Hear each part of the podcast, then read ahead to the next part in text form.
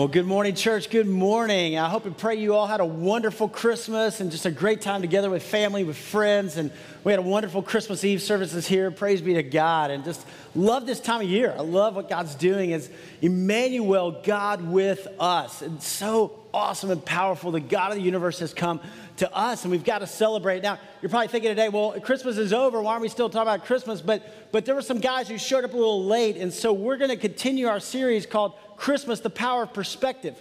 Because these magi, these wise men, came about a month later, up to two years later, but they didn't want to miss out. They wanted to come and be a part. And because Christ has come, our lives are forever changed. And we can meet Jesus all the time. Now, in our series, we've been looking at that first Christmas. And we said that there were some people who missed it. I mean, there were a few people, Mary and Joseph, the shepherds, the magi, which we'll see today, who showed up. But there were a lot of people who missed out. Right? Herod was just seven miles away, and, and you know, he was like, no way. He was threatened by Jesus. The religious leaders at the time, and they were steeped in their legalism, and they missed out on the radical grace of God. And people still do that today. We saw this business owner, this innkeeper, who was too busy making money, and the, the economy was booming, and there were a lot of things going on that he didn't even go back to the cave or to the stable where Jesus was being born, and, and he missed it. And we said we want to be people who embrace what God's doing in our world. We don't want to just get caught up in things that are happening and go along with the flow and miss when God shows up. We want to be Christmas people year round, you know, seeing God move and seeing God work. And that's what God wants for us. I believe God's always at work. I believe God's moving in our family, in our lives, and God's moving in our church, and God's moving in a powerful way in our community. And for us to see Him to recognize Him, that power of perspective. Uh, I was reading an article in USA Today that says that Christmas has become more and more secularized. We kind of know that. It says people are looking for more jingle than Jesus. And, and we see that even in our world, but we want to be people who see Jesus and the hope and the life and the joy that He brings. So if you have a Bible with you this morning, I invite you up with me to the Gospel of Matthew. First book, New Testament, Matthew chapter 2. Matthew chapter 2. Now, if you don't have a Bible, maybe you have a mobile device, you can access the scriptures online at YouVersion, or we'll put the scripture on the screen. But Matthew chapter 2. And I want you to see this today. It's so powerful for us and great lesson for us. It says, After Jesus was born in Bethlehem in Judea, during the time of King Herod, Magi from the east came to Jerusalem and asked, Where's the one who's been born king of the Jews? We saw his star in the east and have come to worship him. So we know this is probably about a month maybe after Jesus was born, or it could have been up to two years, right? Because that was in accordance with Herod will give the order to have all the babies in Bethlehem killed two years and under. And so we see that this magi come in. Now, now magi is where we get the word magician, right? Now that kind of has a negative connotation today. But these guys, I mean, these guys were wealthy, they were well educated, they were like royalty, okay? And there was probably more than three of them. Now, we kind of equate that to the gifts, which we're going to see later on, but this was an entourage. And they roll up into Jerusalem, right? They got camels, they've got servants, they've got all these royals coming in to Jerusalem, and they come to King Herod and say, Hey, where's he who was born king of the Jews? Well, that doesn't go over real well with King Herod because he thinks he is the king of the Jews, although he's not, right? But when King Herod heard this, he was disturbed, and all Jerusalem with him. And when he called together all the people, chief priest and teachers of the law, he asked them where the Christ, literally means Messiah, where the Christ, the Messiah, was to be born. In Bethlehem, in Judea, they replied. Okay, so these guys know this, right? They know it's seven miles away. It's right there in Bethlehem, but they don't want to go because they're scared. They don't want to lose their position or their place of prominence. And they replied, For his, this is what his, the prophet has written. But you, Bethlehem, in the land of Judah, are by no means least among the rulers of Judah. For out of you will come a ruler who will be a shepherd of my people, Israel. And when you see that Micah 5 2 in this Old Testament prophecy, well, then Herod called the Magi secretly and he found out from them the exact time the star appeared. And he sent them to Bethlehem and said, Go and make careful search for the child, and as soon as you find him, report to me so that I too may go and worship him. Now, did Herod really want to go worship him? No, right? He wanted to kill him. But he says, Hey, go and find him. Well, after they had heard the king, they went on their way, and the star that they had seen in the east went ahead of them until it stopped over the place where the child was. Now, I want you to see this in verse 10. Look at verse 10. When they saw the star, they were overjoyed. When they saw the star, they were overjoyed. When it came to the place. See, when you meet Jesus, right, you're overjoyed.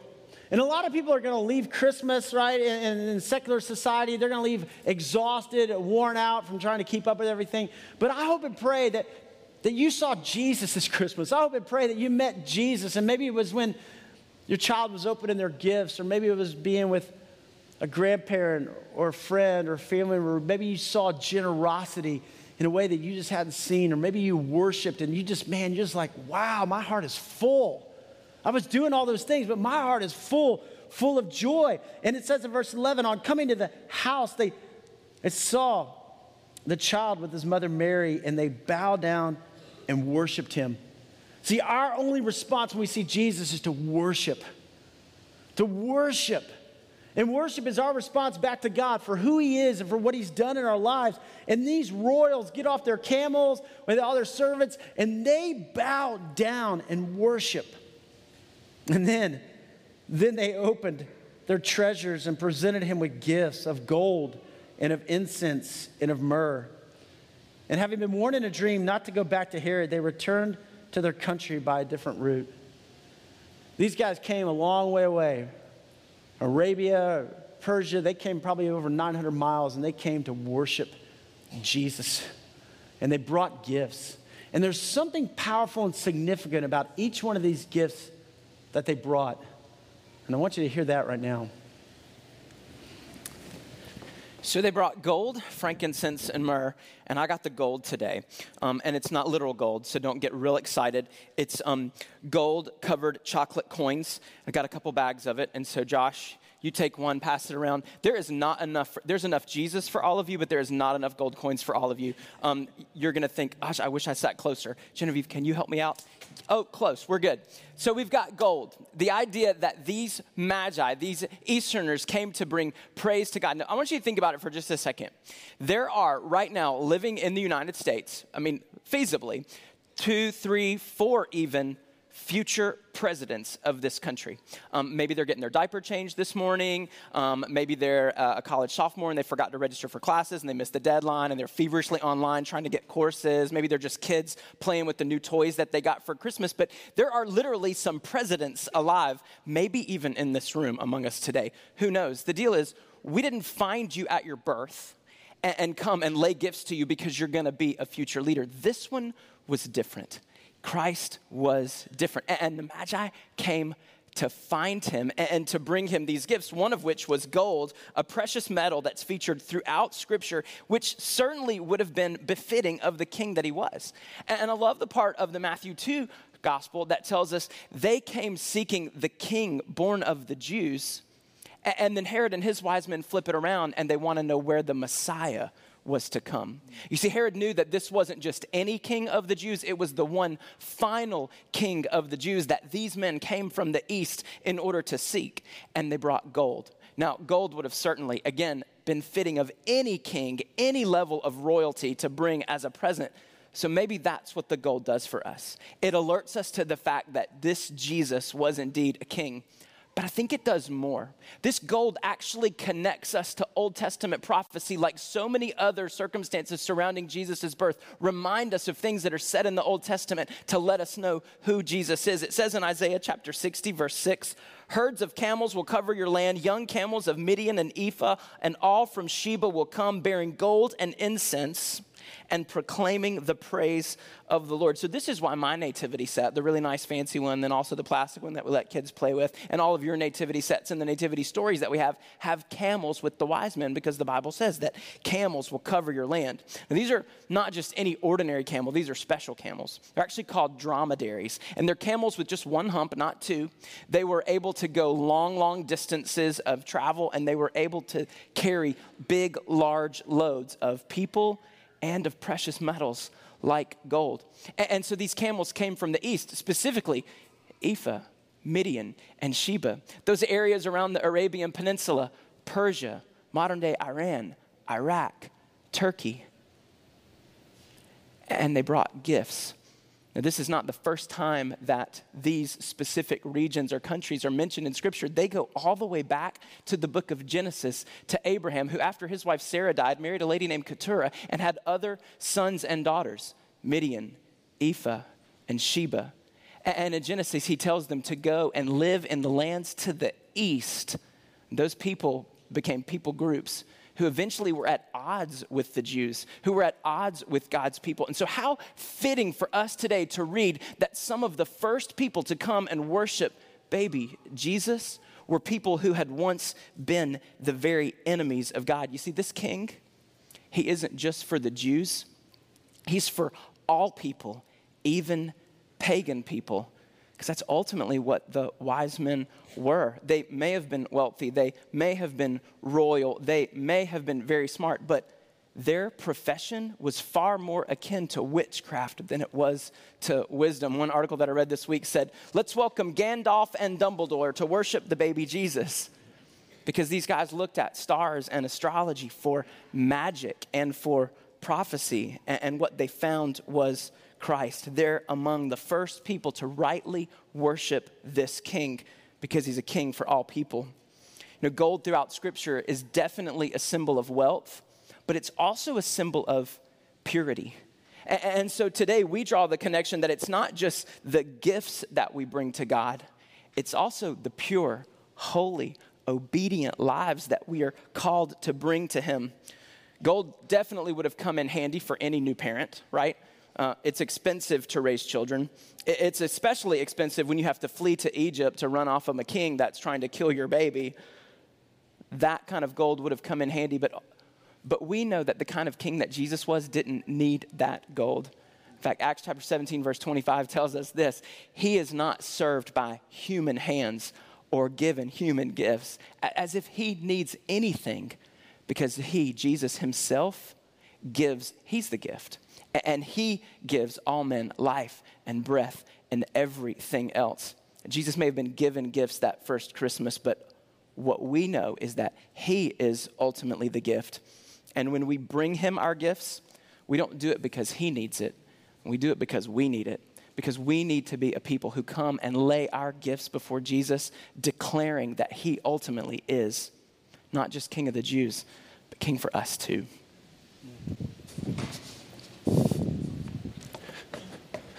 Preacher number three is making his way to the stage.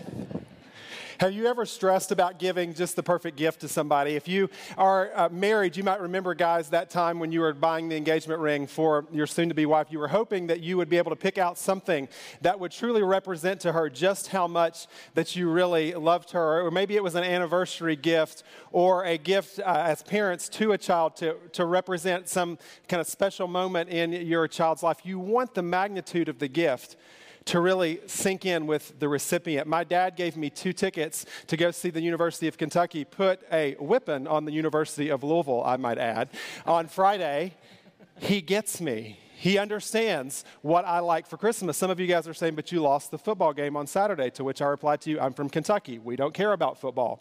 So, it's just a necessary evil to get through to basketball season. You want the gifts to represent the magnitude of the recipient. Enter the wise men.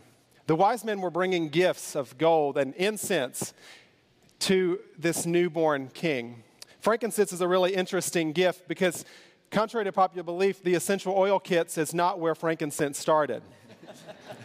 You have to go back many, many years to uh, the uh, kind of the Arabian Peninsula, and there are these trees that were growing, these frankincense trees, or for the horticulturists in the room, they were called olibanum trees. And a, harvester of frankincense would come and they would make incisions in the side of the tree. Now, these were really strong trees. They could actually pretty much grow out of rock. But yet, the paper, like kind of bark, was really, really thin. And so they could pull it back and make these incisions. And six or seven times over the course of a period of time, they would come and make these incisions on these trees. And ultimately, what would happen is this gum, kind of resin like substance, would kind of seep out of the tree. And as it would hit make contact with the air, it would crystallize. And so those crystals are referred to as tears of frankincense. Now, unlike Nick, I'm not going to throw this gift at you this morning. And these tears of frankincense, when heated, release a very beautiful aroma. Something really special happens when you add heat to these tears of frankincense. It's a beautiful smell that is released from these. Much like some of us were at our grandma's house this year. It's the first time we've been there all year. And when we walked in, we knew that there was something really special cooking in the oven. And you thought to yourself, it is pecan pie time. I am ready to put on, you know, the sweatpants and just go for it. when this stuff was burned, it was special.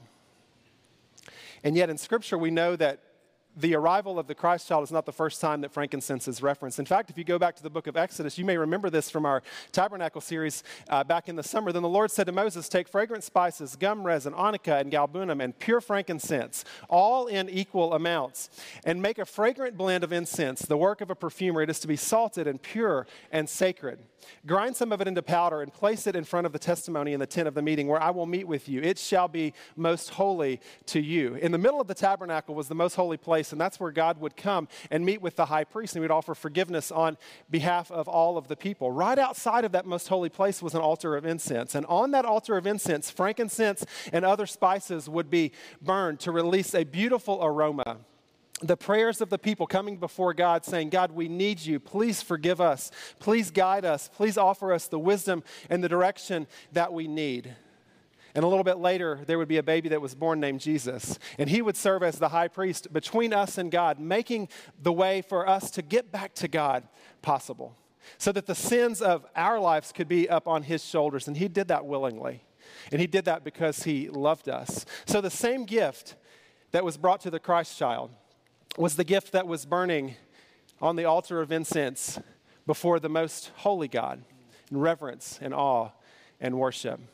Now, I received some special gifts this Christmas, but some of the spe- most special ones that I received were from my kids. I have a four year old daughter.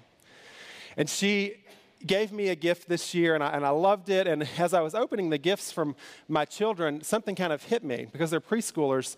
And I never really thought about this before, but I thought to myself, I actually paid for that. That's a nice gift, but I paid for it. They don't have a job yet. Yet. So I paid for that. But you know, the fact that I paid for it didn't matter to me at all because it was the action behind it that really spoke to my heart. And it was the process behind it that really was the best gift ever. See, God has given us immeasurably more than we could ever ask or imagine. What He asked us to do in return is to take those gifts and bring them back to Him.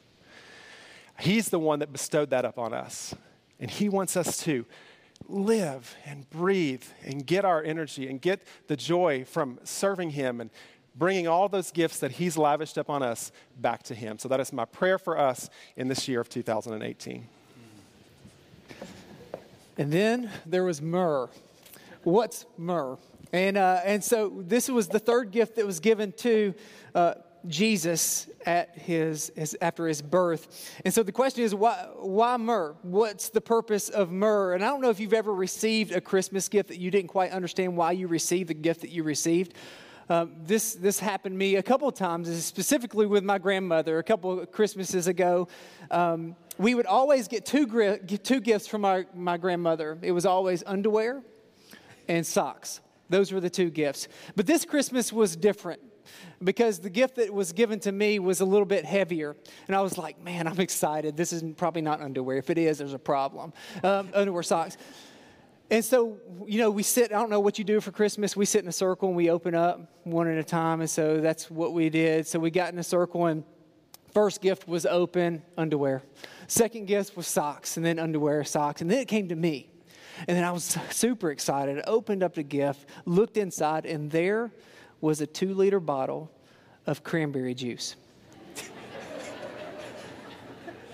I didn't understand why I got this gift. Like, I, I didn't get it. And, and so uh, I was like, maybe my grandmother thinks that I have uh, digestive problems. Or maybe she thinks that I have a UTI, I have a urinary tract infection that I really need to get out of my system for some reason or another. But, but until we understand the background of that, we'll never completely understand why the gift was given. I believe myrrh is similar to that. We've got to understand myrrh and what it was and why it was given in the first place by a wise man. You see, myrrh was, was also sort of like frankincense, it was found um, on a tree. It was resin on a tree in the Arabian Peninsula in Africa, um, and it was used for medicinal purposes.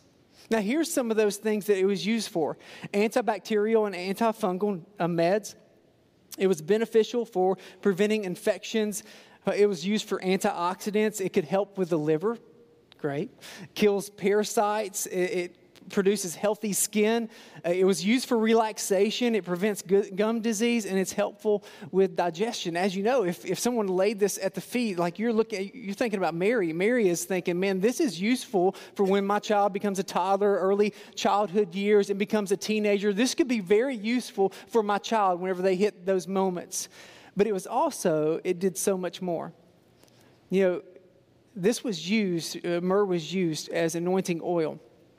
In fact, Exodus chapter 30, verse 23, it says that myrrh was used to anoint the tabernacle. Every element in the tabernacle, we did a series on the tabernacle, and it was called God's dwelling place because the tabernacle was the, was the earthly dwelling place of God. And so it was not only used to anoint every piece within the tabernacle, it was also used to anoint the priests who would go into the tabernacle and offer sacrifices for the sins of the people. It was not only used to anoint the priests, it was also used to anoint kings. So get that picture. Laying this at the feet of Jesus, who would eventually become most high priest, who would eventually be the King of Kings. See, Hebrews 4:14 says this. Therefore, since we have, ha- we, we have a great high priest who has gone through the heavens, Jesus, the Son of God, let us hold firmly to the faith we profess. He would be the most high priest that would be our mediator between us and God. He would pave the way between us and God. And Revelation 19 16 says this On his robe and on his thigh, this is when Jesus comes back, will be the name written King of Kings and Lord of Lords, representing priesthood and, and kingship. But also, there's something else that it did. Myrrh was also represented death and burial. You see, the early Egyptians would use the myrrh for the death and burial process, the uh, embalming process, and also would use um, this for mummification. Other countries and other nations would adopt and adapt. And what we see was, is what we see from, from myrrh, that this would be used um, in the death and burial process of Jesus. You see, if you turn to Matthew or uh, John chapter 19, you get a guy named Joseph who was a disciple of Jesus who went to Pilate and, and said, Can I have his body to prepare Jesus' body for burial? And this is what happened, verse 39. He was accompanied by Nicodemus, just with Joseph. The man who had earlier visited Jesus at night, Nicodemus, brought a mixture of myrrh and aloes, about 75 pounds. Taking Jesus' body, the two of them wrap, wrapped it uh, with the spices and strips of linen. This was in accordance with the Jewish burial customs. This was a bittersweet gift, was it not? Not only did this gift represent healing and anointing, but this gift represented death and sacrifice. And laying this at the feet of Jesus, a boy that would eventually grow up and sacrifice his body for the sins of the world. See, what I believe is myrrh not only just represented death and burial, but for us, it represents life. Hmm. Because in Jesus' death, burial, and resurrection, we are afforded the opportunity to have eternal life through Jesus Christ. You know, it's powerful is to look at these gifts, right? And look at these gifts and to see, even at Jesus' birth, God was making it very clear what kind of Messiah Jesus would be. Uh, all the Jews were looking for a physical Messiah who would come in and overthrow the Romans and return Israel to a place of prominence. But, but God was saying, here's the King of Kings and Lord of Lords. Here is the great high priest. Here's the one who will die for the sins of the world. I mean, for all men, so that we could have a way to have a relationship with God. And, and so as we think about, they were bringing gifts back then, and we think about bringing gifts today to Jesus. I, I love what Romans 12, 1 says. It says, Therefore, I urge you, brothers, in view of God's mercy, right? God is sovereign. And in view of his mercy, what he's done for us, to offer your bodies as living sacrifices, holy and pleasing to God, for this is your spiritual act of worship. And, and how awesome to think that our spiritual act of worship is living our lives for the glory of God. That's what we do. So I want to ask you guys, I want to ask you this question. Uh, as you think about for all of us, as we bring gifts, as we worship, as we move into 2018, how do we do that in a way that's going to bring glory to God? How do we do that with our lives? Gosh, when you look at what the wise men did, um, I think we go immediately tangible. You're like, what can I give to Jesus? What can I do for Jesus? We talked about gold, frankincense, myrrh, these tangible gifts. But the first thing that they did was to bow down before him and, and just to recognize him as king and, and to recognize him as Lord. To say, really symbolically, with their actions of bowing down low, um, to say, um, you're better than me. Um, you know more than me. You are more than me. Everything about you is more than I am. And so, part of what we do to worship Jesus is just to recognize that um, He is sovereign Lord and Savior. And our call um, is to follow Him. And I love that they followed a star and that they came to seek Him, to worship Him, because everything that we do is supposed to be about seeking and following Jesus. That's our call. That's what we define discipleship as that. Mm-hmm. Like, I'm going to be a follower of Jesus Christ. And so, my hope and prayer for us is that, is that we would worship him that way mm-hmm. by allowing him to, to lead us. Every decision, every choice, every action, every activity um, would be governed by the fact that we want to follow Jesus. I want to follow Jesus today. Um, do what he would have me do, say what he would have me say, be who he would have me to be, um, and live my life following him. Mm-hmm. Yeah, that's yep. awesome. It's great. I, I, think some of the best things that we can bring uh, are time and margin, and, and that's, uh, that's kind of an unpopular thing to say in a group of people who are really busy, uh, like we are. But uh, time and margin are, are huge. It, it, it allows us to see the needs of others. Some of the best things that we can offer to the world is a listening ear and, and helping hands. And, and when we do that, we have to understand that we're going to get the good, the bad, the ugly, and everything in between. And most of the inconveniences come at really inconvenient times for us as well. And uh, we've all been there where uh, the problems that tend to surface in our life aren't on Tuesdays at 9.30 in the morning.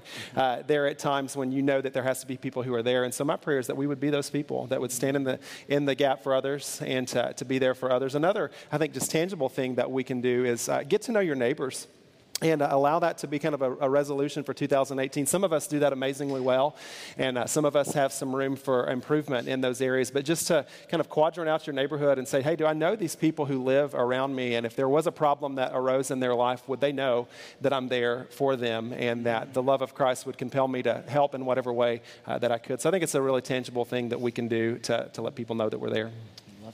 Yeah, I, I want to go come from the aspect of family um, because I, I, think there's three things that I really think about whenever we give our a gift back to our families and to our kids. The first is consistency matters.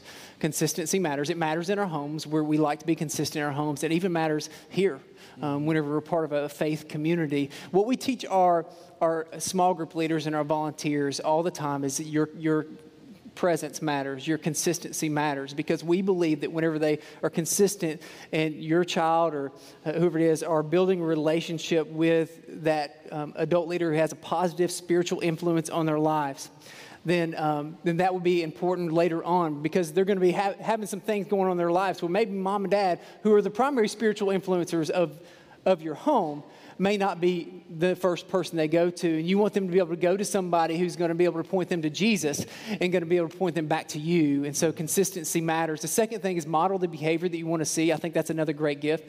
Model the behavior that you want to see. Um, if you want um, your kids to be generous, if you want them to understand and, and know God's word, if you want them to, to serve, model the behavior that you want to see. And the last thing is kind of different. It's, um, it's uh, have a vision for the end have a vision for the end. And what I mean by that, you're never stop, you never stop to parent. I mean, you're, you parent adults.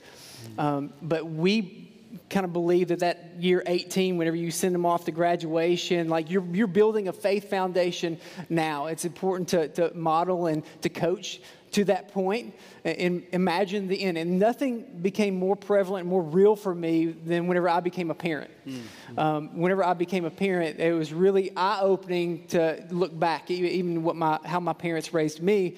And there was something that happened a couple years ago. A lot of you know our story. Our daughter was diagnosed with a rare condition. She had to have um, surgery. And so, um, a couple of days into that, or actually, when we got the we got the diagnosis, we were on the way home. Whenever I got home, the first person that I called wasn't a doctor, it wasn't my best friend, it was my dad. And on that phone conversation, I was a broken dad at the time. I was broken. I was broken inside. I don't know if you've ever been broken, I'm sure you have. Um, but I was broken. I didn't know what to say. And on the phone, he just prayed with me. Mm. He just prayed with me. I think another gift that you can give to your kids, another gift you give to your families, is prayer. Pray over them and pray often. Mm-hmm pray over them, and pray often. I think what, what that, that told me is that the reason why it became the first phone call is because of the first 2 mm-hmm. the consistency, mm-hmm. and he modeled the behavior that he wanted um, to see in me. So, wow, it's, it's, it's, incredible privilege and this calling that we have to live a life of worship, right, and to, and to come back in every area of our life. And you guys, I think we have the, most incredible opportunity.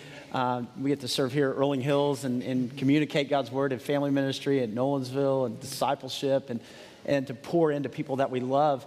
It, what is your prayer? I'll just start with you, Chase, but what is your prayer or a word of blessing that you would have for us as we move into 2018 as a church, as a body of believers? Yeah, I, I, just want to speak specifically to the kids in the room and to the students in the room, whoever's watching online, the kids and students, is that is this: don't let your self worth or your identity to be held captive by the things of this world, mm-hmm. to other people's opinions about who you should be, who you ought to be. Allow that to be Christ. Mm-hmm. Allow that to be um, even your faith community, that, that you have a faith community, a church home that's here to support you and love on you. You have parents that are there that are going to be um, your biggest fans. So lean into that a little bit, all right? The second thing is to parents it's just a phase, don't miss it. You hear that often from us. It's just a phase, don't miss it. Um, you know, you have the tools. You're a resource. Mm-hmm. God gave you your children for a reason. We are your biggest fans. We're rooting you on. Mm-hmm. So thank you for allowing us to be on this journey together. We're praying for you in 2018 be the mm-hmm. best year yet. Mm-hmm. You know, I think one of the things that uh, that we could all really grow in this year is just a deeper understanding that we don't have any idea what the next 365 days are going to look like. Mm-hmm.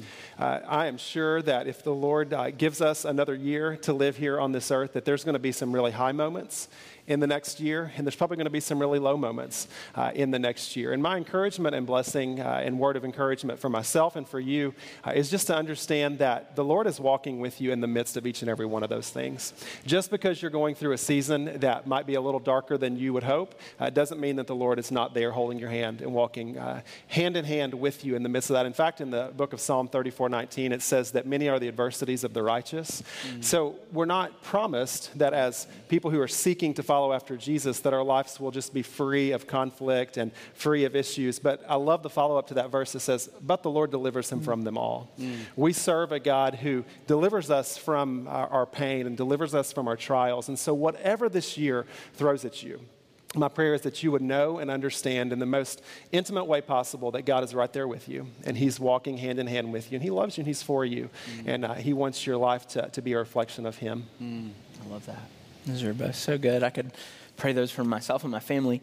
Um, if I if I really go back to the story, um, just to the wise men and what was happening um, it, in that Christmas narrative, people were invited to come and see. Mm-hmm. You, know, you, know, God heralded the good news of his son to some shepherds on a field saying, Hey, you guys come look what I'm doing.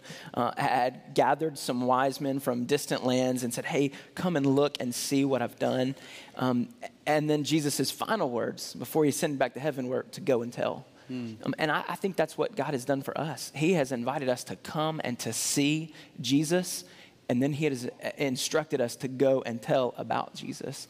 Um, and, and, so, any prayer that I pray for us as a church, or us as a people, or even our individual families, um, really just has to be let's all wear ourselves out looking at all the great things that God has done, and then let's be diligent to go and tell those things to other people. Um, so that the nations will come. Yeah. I mean, God was right at the beginning calling the nations to come and see. Mm. Um, and we've been invited to come and see so that we can go and tell. And that's a, that's a big prayer for us this mm. year.